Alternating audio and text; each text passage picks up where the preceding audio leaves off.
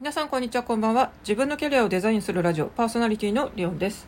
さて今日はクリティカルシンキングのコーナーです。これまでですね12級から始まって2級準1級1級とですね英検の英作文の問題をメインとして、まあ、日本語で考えてみようということをやってます、まあ、英語学習者にとっては英語で考えるのが一番いいんですけど、えっと、今回は幅広くですねクリティカルシンキングということで、まあ、自分の頭で国際問題こういう英検の問題で出題される問題をまずは日本語で考えよう。どっちにしろ英作文するにもですね日本語で考えれないといきなり英語にできる人っていうのはちょっと難しいと思うのでまずは日本語で考えるってことをやってます。で今日はもうちょっとですね英作文に役立つ表現とかあの英語表現についてもあのもうちょっと深めていきたいかなと思っています。今日は2018年第3回目の英作文の問題です。Agree or disagree? Japanese companies should hire more foreign workers. ということで日本企業はもっと外国人をたくさん雇うべきだという主張に対して賛成か反対か考えていきます。ポイントは4つあってこのうちの2つを使って自分の意見を述べていきます。Aging Population Costs Cultural Differences Globalization ということで高齢者の人口費用文化的な違いグローバリゼーションこの4つの観点から考えていきます。まあ、これは割と答えやすいんじゃないかなと思いますね。えーと、まず日本の企業は外国人をもっと雇うべきかというので私はこれは賛成で考えましたあそうですね皆さんが考える時間を少し置くことをいつもやってたのでえっ、ー、とチッチッチッポーンという謎の時報の音であの考える人は一旦ここでストップしてください。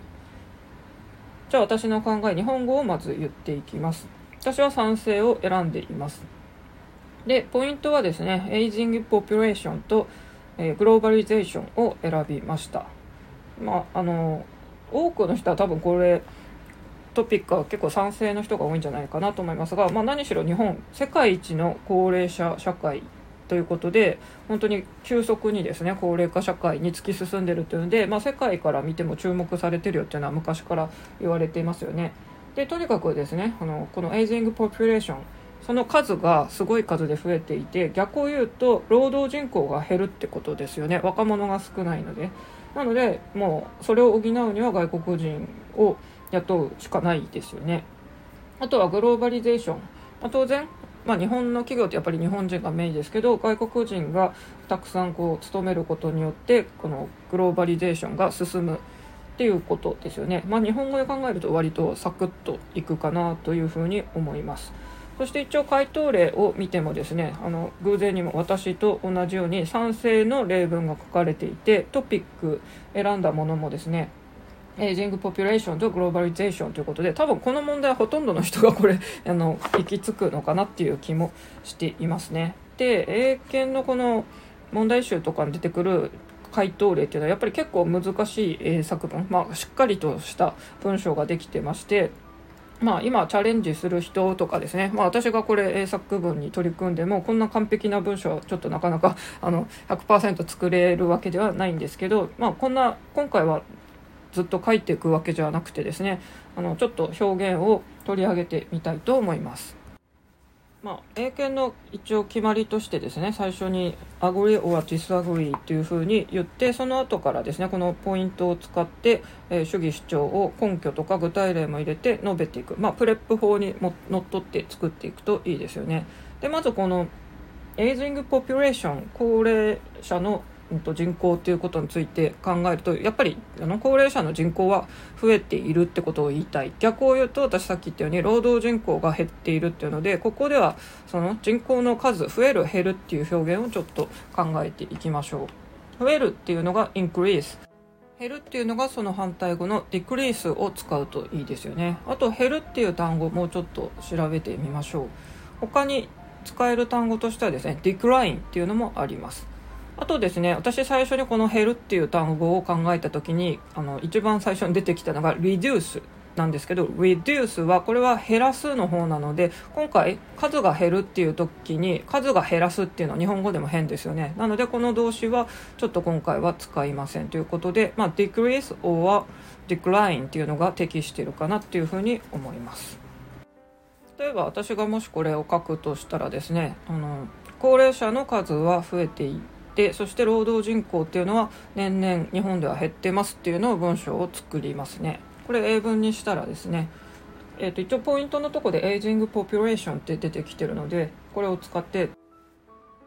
The aging population is increasing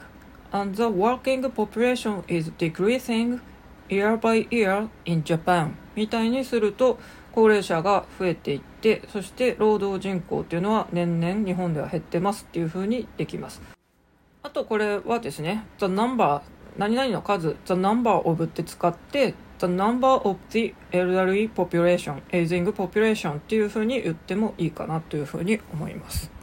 じゃ次のですねグローバリゼーション、まあ、この外国人を雇うことでグローバリゼーションがまあ進むとかですねそういうふうなま事実ですし日本語も思い浮かぶと思います。これ、えー、回答の例の文をちょっと読み上げましょう。まあ、これ2つ目のトピックなので in addition っていうのからつながって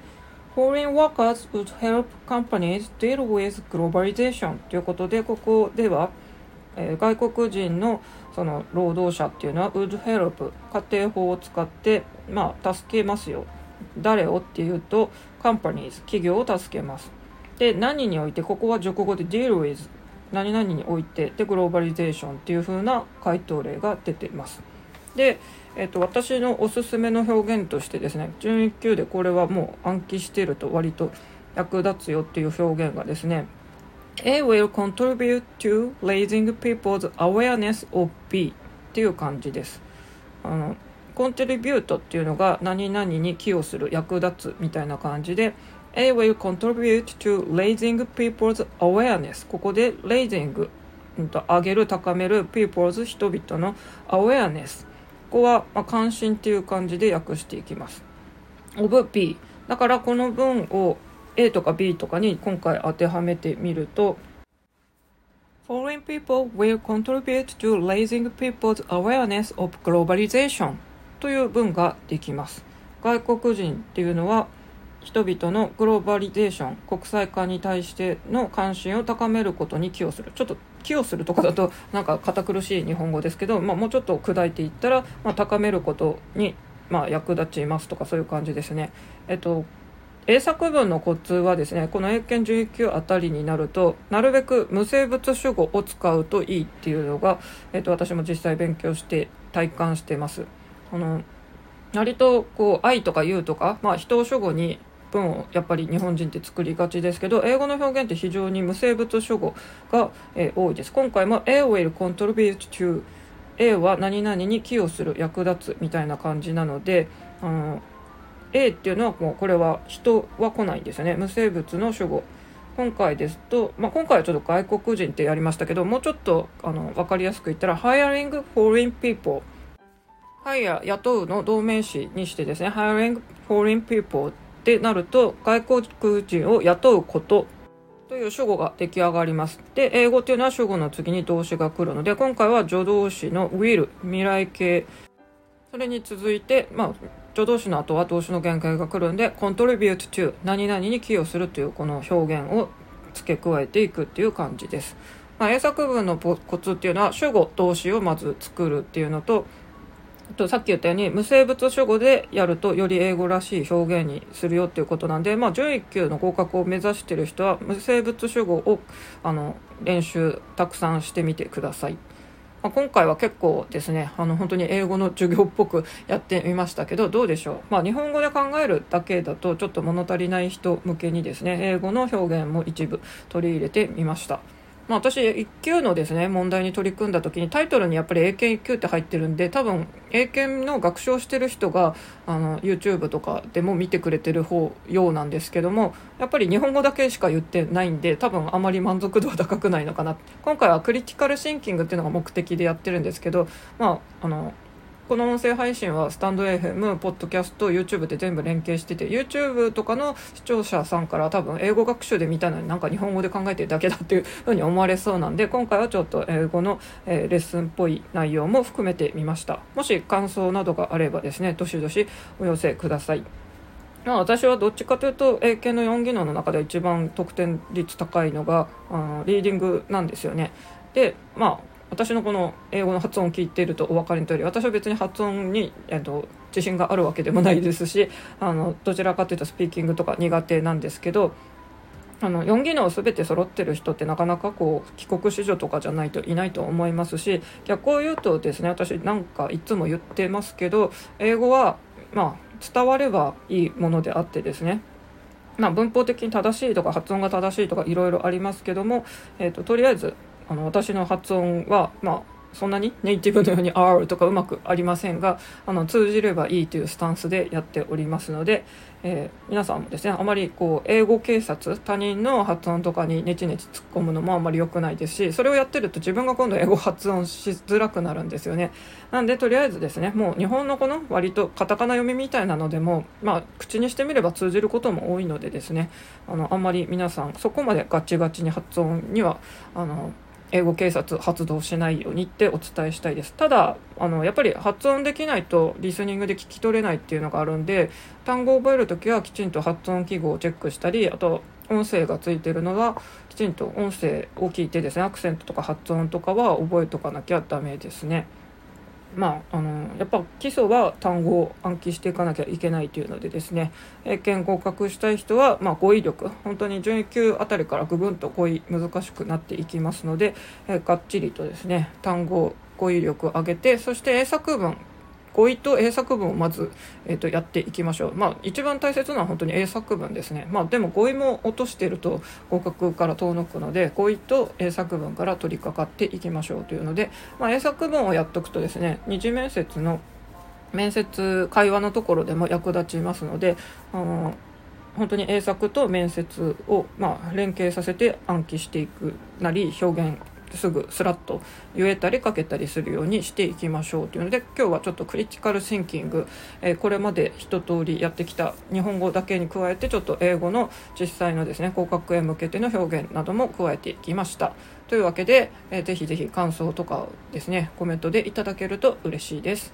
それでは皆さんも Let's think myself 自分自身で考えてみようということでですね、まあ、英語学習のみならず、えー、日々いろんな国際問題とかですね。ちょっと振り返って、まあ、日本語でも全然いいので考えてみましょう。それではまた。